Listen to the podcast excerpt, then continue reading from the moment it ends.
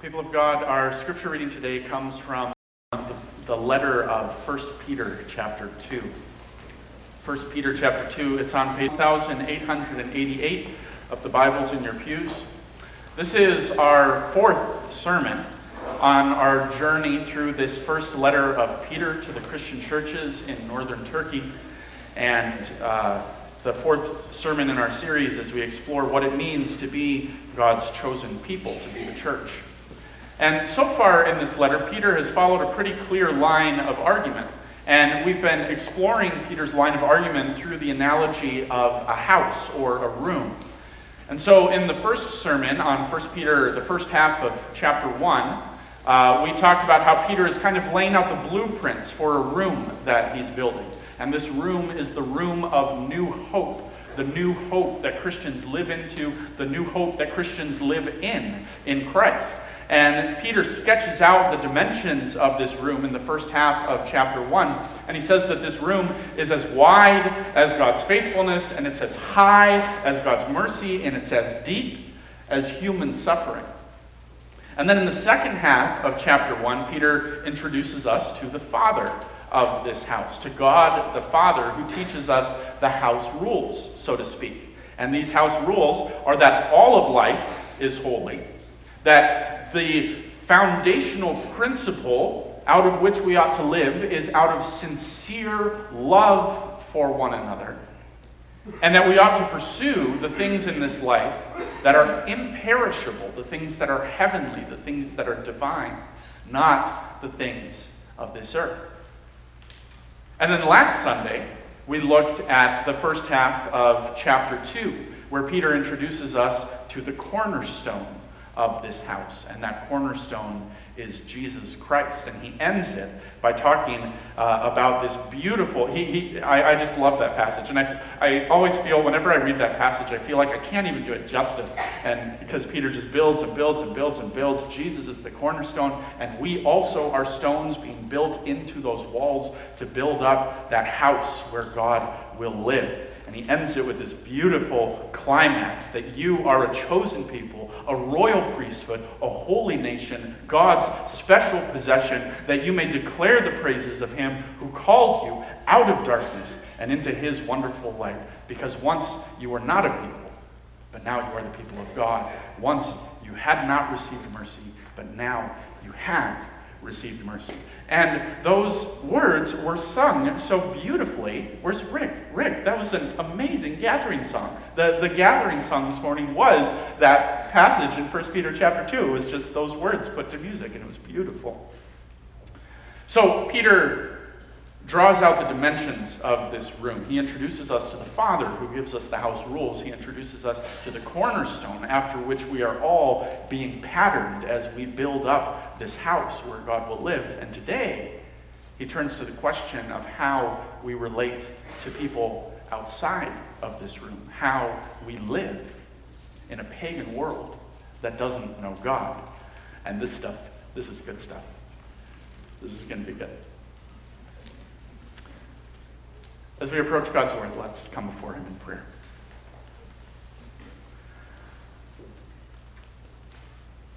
Our holy and gracious God,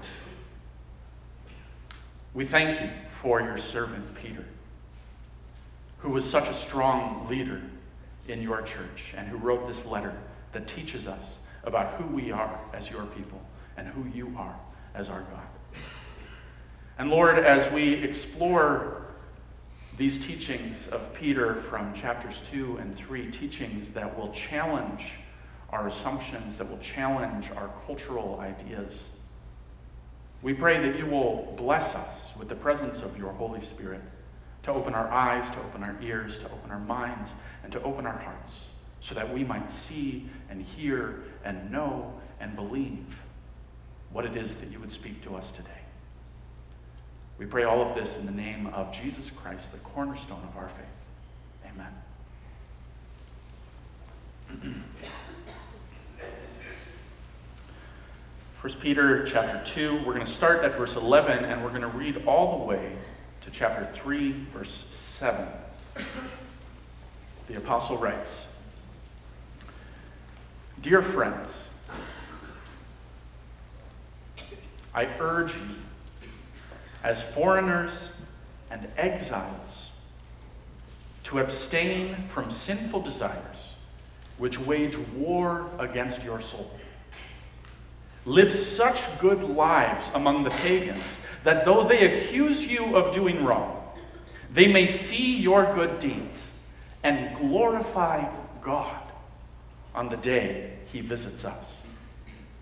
Submit yourselves, for the Lord's sake, to every human authority, whether to the emperor as the supreme authority, or to governors who are sent by him to punish those who do wrong and to commend those who do right. For it is God's will that by doing good, you should silence the ignorant talk of foolish people. Live as free people, but do not use your freedom as a cover up for evil. Live as God's slaves. Show proper respect to everyone. Love the family of believers. Fear God. Honor the emperor. Slaves, in reverent fear of God, submit yourselves to your masters, not only to those who are good and considerate, but also to those who are harsh.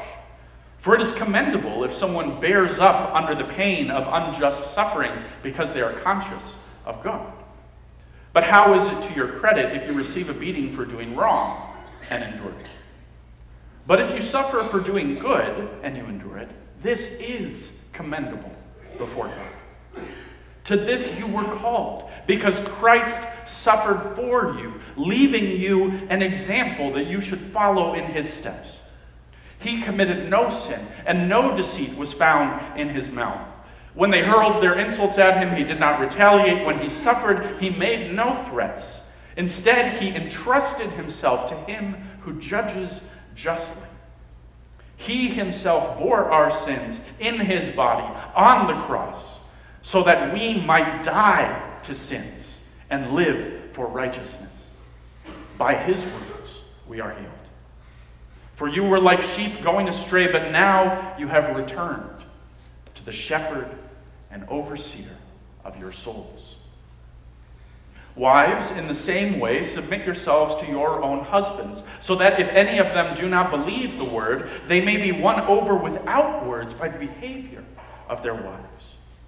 Your beauty should not come from outward adornments such as elaborate hairstyles and the wearing of gold jewelry or fine clothes. Rather, it should be that of your inner self, the unfading beauty of a gentle and quiet spirit, which is of great worth in God's sight. For this is the way the holy women of the past who put their hope in God used to adorn themselves.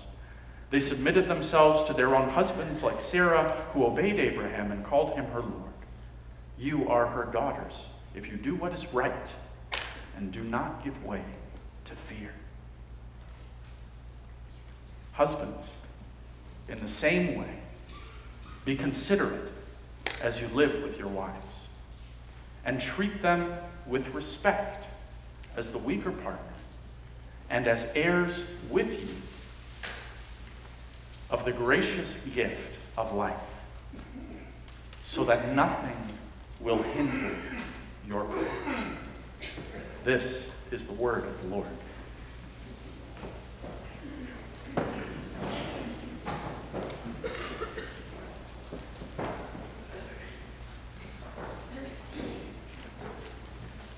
Sisters and brothers in our Lord Jesus Christ, for those of us who have been raised in the Christian faith our whole lives, it can be difficult for us to imagine the dramatic changes that happen when someone is converted to Christ for the first time. But for Christian converts in the first century, for the people who Peter is writing to, this would have been the experience of every Christian. One Christian writer uses the example of waking up the first night that you sleep in your college dorm room.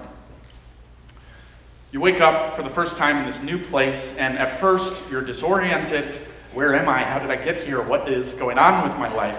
But after a few moments, as you kind of settle in to where you are and, and, and the weight of it kind of hits you, You realize that you're in a dorm where you're going to be living for at least the next year or so, and this whole flood of emotions comes running in. It's a whole new life, a new chapter, a new world, a blank page. There are endless opportunities ahead of you as you rush headlong into the future that you have dreamed of and that you hope for. And with this new life comes new patterns, new habits, new daily and weekly schedules, new rules, and new responsibilities. And for Christians living in the first century, I would imagine that similar emotions probably went through their minds. If what Peter is saying is really true, if, what, if, if we have really been made right with God and been chosen by Him to be a part of His special and holy people, what does that mean for how we live? We are new people with a new culture. And so, what does that mean for our lives? We are citizens now of the kingdom of heaven. And so, what does that mean for how we live in a world that is not the kingdom of heaven? As a Jew, Peter is very familiar with the story of living in exile under foreign rulers. And so that's the imagery that he turns to as he tries to make sense of the situation of Christians in the Roman Empire. You are exiles, foreigners, aliens, strangers in a strange land, Peter says. Like your ancestor Abraham, who wandered through a world that worshiped idols while he waited for God to lead him to the land that he had promised to give him and to the people who would come from him. Abraham and his family were called to something greater. They were called to holiness. They were called to live for God. But that didn't make the countries that Abraham traveled to any less real. That didn't make the laws of those countries any less legal. Abraham and his family were called to live differently from the nations that they traveled to, but that didn't mean that those nations weren't still there. And the same, Peter says, is true for Christians. Christians are called to holiness. We saw that already back in chapter 1, where the Father says, Be holy, because I am holy. This principle from the book of Leviticus, from the law of Moses, is as true for Christians as it was for Israel. We are called to live and to act like God. And here in verse 2, Peter explains, verse 12, sorry, Peter explains why. Live such good lives among the pagans that though they accuse you of doing wrong, they may see your good deeds and glorify God on the day that he visits us. Live in a way that points people to God, Peter says. Live in such a way that people see God through your life. That people see God's goodness through the way that you live. Live in such a way that everybody around you catches a glimpse of God's love, of God's grace, of God's faithfulness, of God's mercy in your life. And this was one of the great strengths of Christianity in the ancient world. That Christianity, when people became Christians, it actually really, truly transformed the way that they lived. The gospel teaches us that God has come to earth in the person of Jesus, the Messiah. And that through him, through his sacrifice, through his death, through his resurrection, we are made right with God. We are adopted as God's children. We are already now a part of the kingdom of God that is to come. And the scriptures teach very clearly that all people are made in the image of God, and that the best way to be human, the most fulfilling way to be human, to live as a human being, is to live like Jesus, God's Son. And God teaches us how to do this through the law.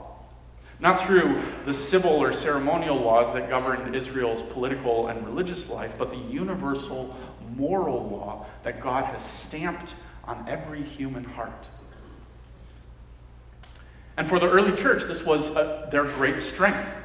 They lived such good lives that the people around them couldn't help but see that there was power in the way that they lived. Power even to change the world. The early Christians held firmly to this belief that all life is precious, that every human being has dignity before God. And the way that they lived made that apparent, that no matter where someone was in society, no matter if they were male or female, whole or broken, able or disabled, married or single, rich or poor, wanted or not, every person was loved by God and precious to Him. And in the early church, this came out in very specific, very concrete ways and countercultural ways, ways that challenged the Roman culture around them. And I want to share a couple of these with you.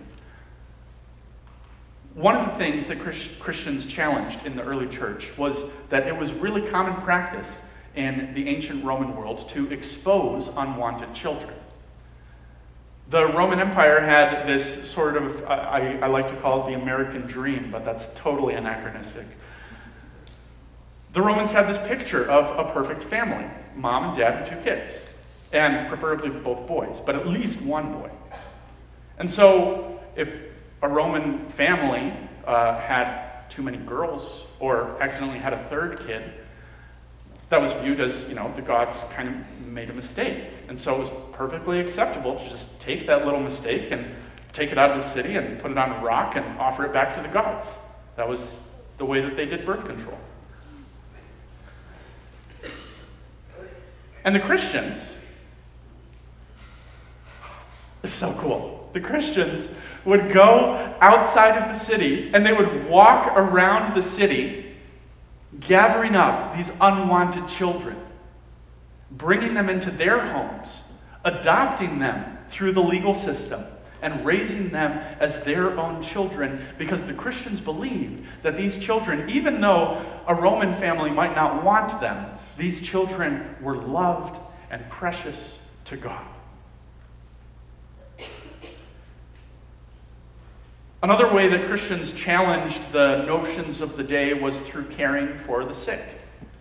People in the ancient world were terrified of disease because it was contagious, and if you got it, you would die. And so, when plague or a disease hit a city, people would just, whoever could, would just leave the city. They would just empty out the city. They would abandon everything and just leave the sick to die.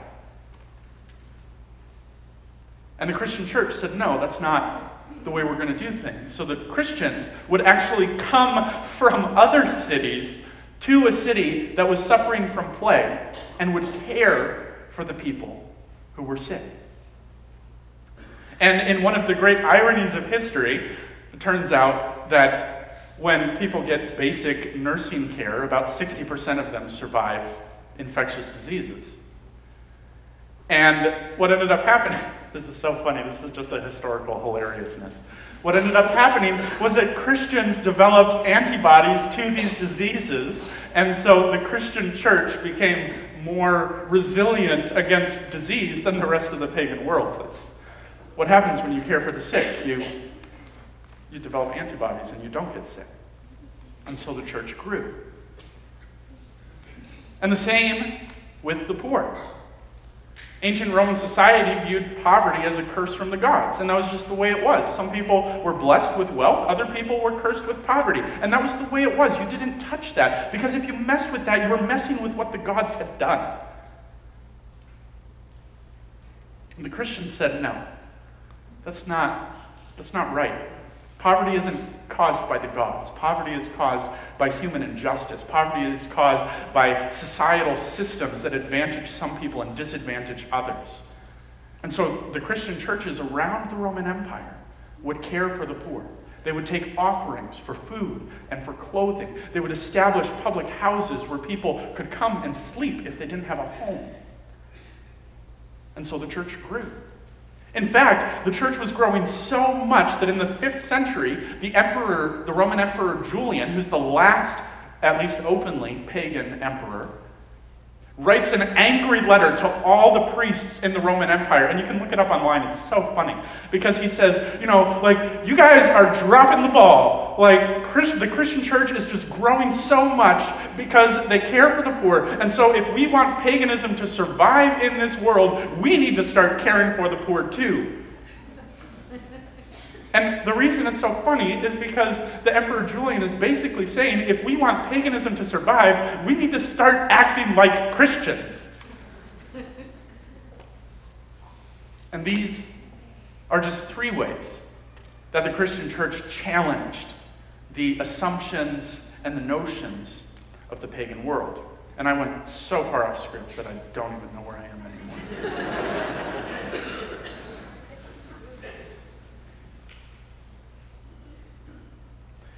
It very quickly became clear to pagans that something powerful was happening in the church. Something that not only was transforming people, but was transforming society. Christians answered to a higher power, it seemed. And that higher power was powerful.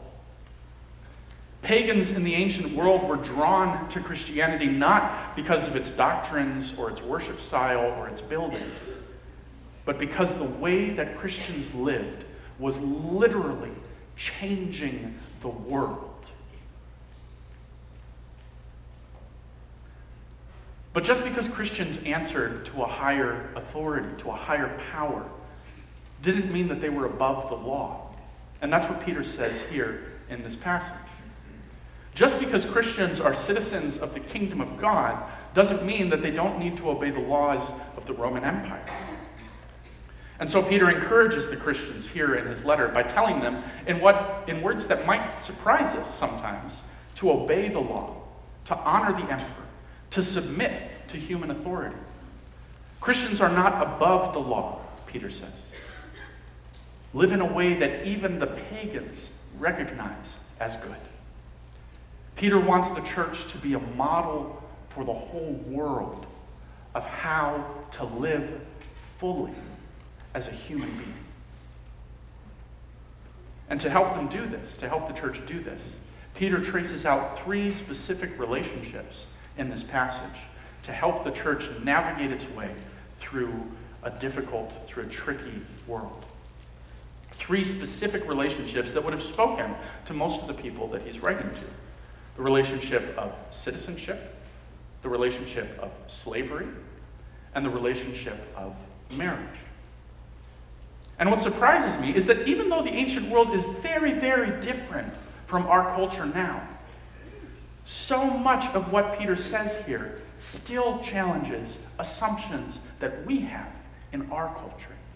It's amazing to me that the way that he speaks about these cultural institutions is still challenging and true for us today.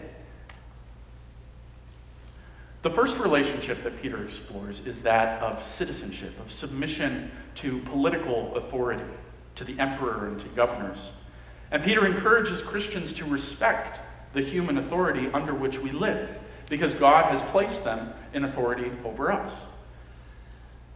It's important to recognize that respecting and honoring the emperor doesn't mean agreeing with the emperor. And this was very clear in the ancient church because the emperor was pagan. So Peter's not telling the Christians to agree with the emperor. Peter's saying that Christians ought to recognize that for this chapter of history, God has appointed these human rulers over us for reasons that only He will ever know. And that we need to trust Him and live in a way that honors and respects that authority. Christians have been given freedom, a new freedom, Peter says. But that freedom shouldn't be used as a cover up for evil. That freedom shouldn't be used so that we can go around breaking the law. Live as free people, Peter says. Live as God's slaves. Live as free people. Live as God's slaves. The second relationship that Peter explores is employment or, or slavery, which uh, he explores through the institution of slavery. Um, and this was the major economic force of the day.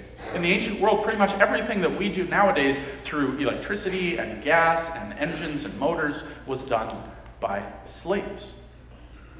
And we might look down our noses at such a world and think that we're so much better than those people 2,000 years ago. But things really aren't so different today. In fact, studies on modern day slavery show that there are more actual slaves in the Western world today than there were in the Roman Empire at the time of Christ. That's amazing. Because at its root, slavery is a dehumanizing institution that turns people into property, that views people not as precious in the sight of God, but as a tool, as a, a piece of property. And, and it's awful.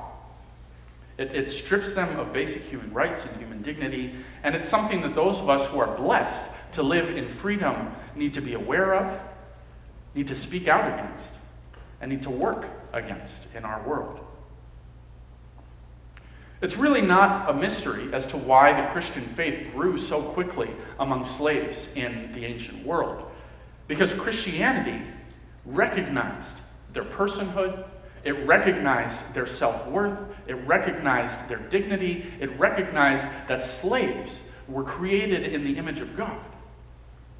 And here, Peter talks about slave, and when Peter talks about slavery here in 1 Peter chapter 2, that's what he goes for. He goes immediately to the gospel that proclaims that every person is created in the image of God. In fact, Peter says, then this is amazing to me. It's almost like Peter says, you know, I'm telling the whole church to live like Christ, but slaves already are doing that. Slaves are already living like Christ because they suffer what he suffered. The unjust suffering of slaves is the same unjust suffering that Christ went through on the cross. And by their example, they are living into the story of Christ's death and resurrection in the way that the rest of us have to learn from them. They're living out the gospel in their very lives. And it might seem to us like Peter is colluding with wickedness in a way. That Peter is telling slaves, you know, just keep your head down, just keep quiet, just do what they say, and you won't get hurt. But Peter is doing something so much more profound than that. Peter invites us all to reimagine suffering as a participation in the life of Christ. But at the same time, even by addressing slaves, Peter is challenging the prevailing attitudes of the time that didn't see slaves as human beings with rights or worth at all. People didn't write letters to slaves in the ancient world because they didn't see slaves as people. And here Peter is writing to slaves. And he's saying, You are not only people with rights and with worth, you are more like Christ than the rest of us. You are more like Christ than the rest of us who live in freedom. The ancient world measured slaves by their economic worth, by their contribution to the workings of the economy machine.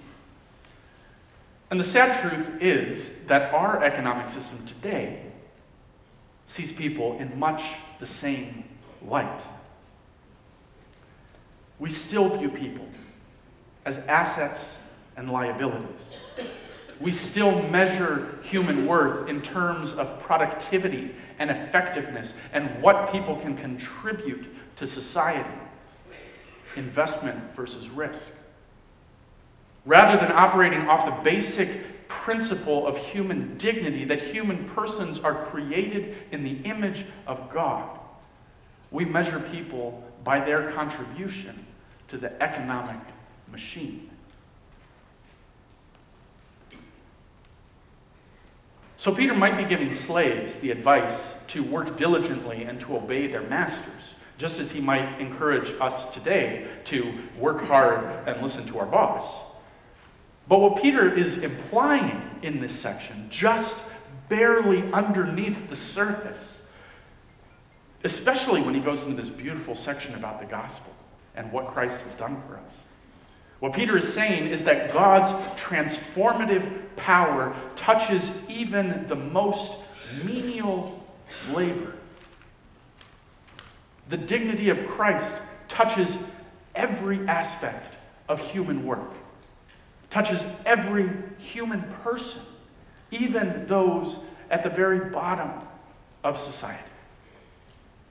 And so, in this section, there is an implicit call to all Christians who occupy positions of privilege, of power, of freedom, and of wealth to advocate for the dignity and the rights of those who cannot advocate for themselves.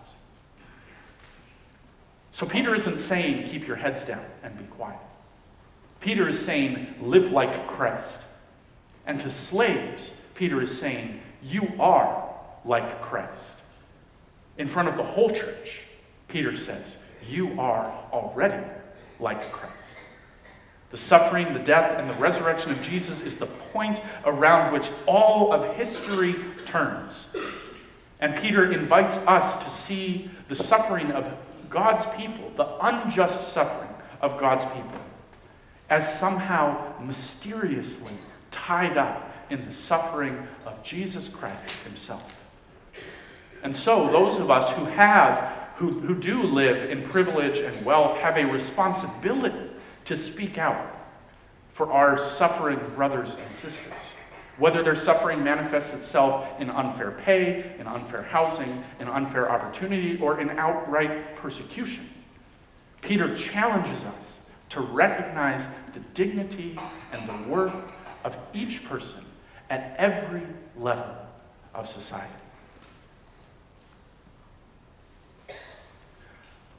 And finally, Peter turns to the relationship of marriage. And this section is so challenging for us. Even after 2,000 years, these words still tear a hole in our cultural perceptions of what it means to be a man and to be a woman. You go to the store, grocery store, and when you're in the checkout aisle, there's all these magazines, right? And there's men's magazines and there's women's magazines, and they're all the same. Women's magazines are hairstyles and makeup and jewelry and clothing, beauty, attractiveness, top 10 tips. You pick up a men's magazine, at least the ones that you're allowed to touch in public. Bodybuilding, expensive cars, golf, technology, cultural symbols of strength and power and skill. And the words that Peter gives us here cut through this like a sword. Imagine a different reality, Peter says. Imagine if people saw women as beautiful not because of the things that they stick on their body, but because of the quality of their heart. Suppose that what gives a woman real stature is something that affects her whole character something that transforms her from the inside. Suppose that instead of makeup and jewelry and clothes, what really makes a woman desirable is the quality of her soul, the goodness of her character, the quality of her virtue. Now, there's a radical idea. Or imagine that men were powerful not because they're physically stronger than their wives, not because they can bully their wives into doing whatever they want, but because they treat their wives with respect and dignity, as equal partners in the gracious gift of life. Imagine if men found their power in partnership with their wives, even though their wives are physically often weaker. Imagine if men viewed their wives as heirs together with them of the gospel of grace. Now, there's a radical idea. The fact that Peter's words here still challenge our assumptions about gender even today shows that this is a lesson that every generation needs to learn anew. I think it's telling that over the years, men have strongly emphasized verses 1 through 6 while quietly passing over verse 7. But verse 7 holds the whole point. The point of Peter's advice for marriage is not so that the husband and wife can get along and avoid divorce. The point is that husband and wife need to be able to pray together effectively. Because prayer is the work of the kingdom, prayer is the work of the church, and men and women are partners in this work, equal partners in the ministry of the kingdom of God. We often miss just how radical the Christian message is in the ancient world. In the ancient world, the emperor was viewed as a god. Slaves were viewed as property. Women were viewed as a lesser form of human, a, a deformed man, according to the philosopher Aristotle. But the scriptures are clear that that kind of thinking has no place in the Christian church. The Bible views all people with dignity. The emperor is not above anybody in the sight of God. Slaves are not below anybody in the sight of God. Women and men together are equal partners in the ministry of God's kingdom, in life, in prayer, and in humanity.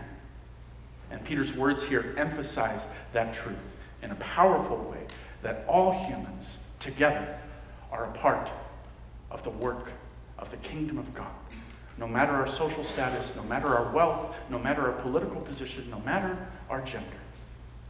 We are equal in the sight of God. These are the three relationships that Peter points to as he encourages the Christians to live holy lives. Live in such a way that even the pagans see that you are good. Live in a way that points people to God. Live like Christ. And even though ignorant people might accuse you of doing wrong, by the way that you live, you will show them what God is like. And on the day that Christ returns, they will recognize him and they will glorify him.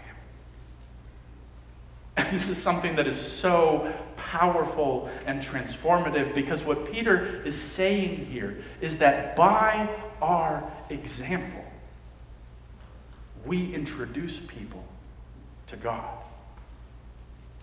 In our lives, by the way that we live, we help people see God. And on the day that he comes again, Peter says. Even the pagans will recognize God and glorify Him. Because through our lives, they will recognize Him. What a powerful responsibility. What a powerful privilege. What a powerful calling. In the name of the Father, the Son, and the Holy Spirit. And all God's people said. Let's pray.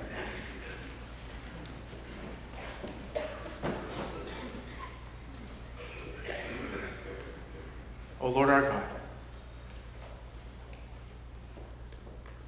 even 2,000 years after Jesus walked the earth, we read these words from Peter to the church, and they challenge us. They challenge our understanding of authority. They challenge our understanding of human worth.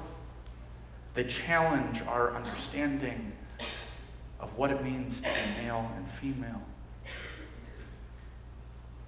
And Lord, we pray that as we try to live in a way that brings you glory,